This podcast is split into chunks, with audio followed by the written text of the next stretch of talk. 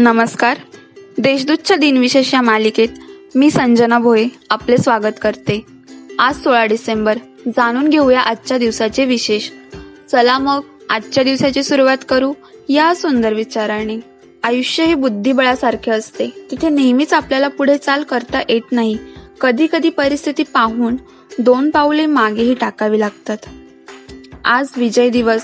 सोळा डिसेंबर एकोणीसशे एकाहत्तर रोजी पाकिस्तानशी झालेल्या युद्धात भारताला निर्णायक विजय मिळाला. या युद्धात नव्वद हजार पाकिस्तानी सैनिक भारताला शरण आले. तीन डिसेंबर एकोणीसशे एकाहत्तर ला सुरू झालेले हे युद्ध सोळा डिसेंबर एकोणीसशे एकाहत्तर ला संपले.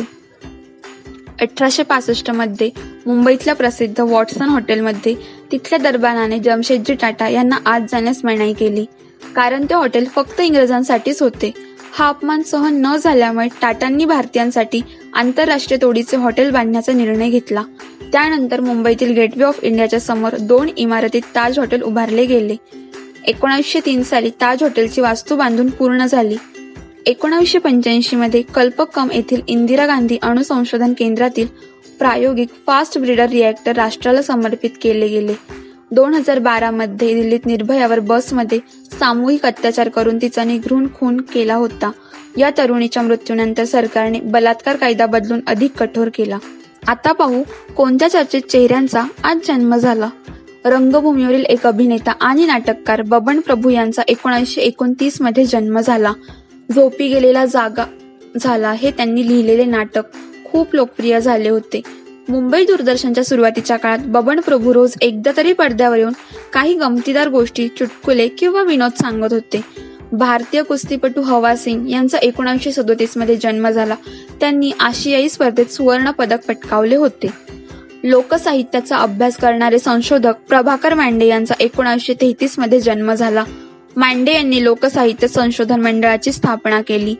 ही संस्था महाराष्ट्रात लोकसाहित्याच्या अभ्यासकांना एकत्र आणते.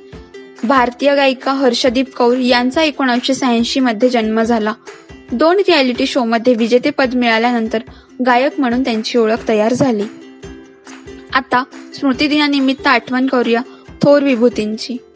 मराठी कोशकार आणि लेखक चिंतामण गणेश कर्वे यांचे एकोणीसशे साठमध्ये निधन झाले.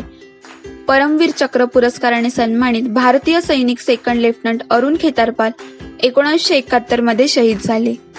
सहज विनोदी अभिनयामुळे रसिकांच्या हृदयावर राज्य करणारे लक्ष्मीकांत बेर्डे यांचे दोन हजार चारमध्ये निधन झाले. लेख चालली सासरला या चित्रपटाद्वारे प्रमुख अभिनेत्याच्या भूमिकेत त्यांनी एकोणीसशे पंच्याऐंशी साली मराठी चित्रपटसृष्टीत पदार्पण केले.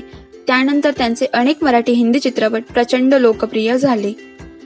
आजच्या भागात एवढेच. चला मग उद्या पुन्हा भेटू. नमस्कार.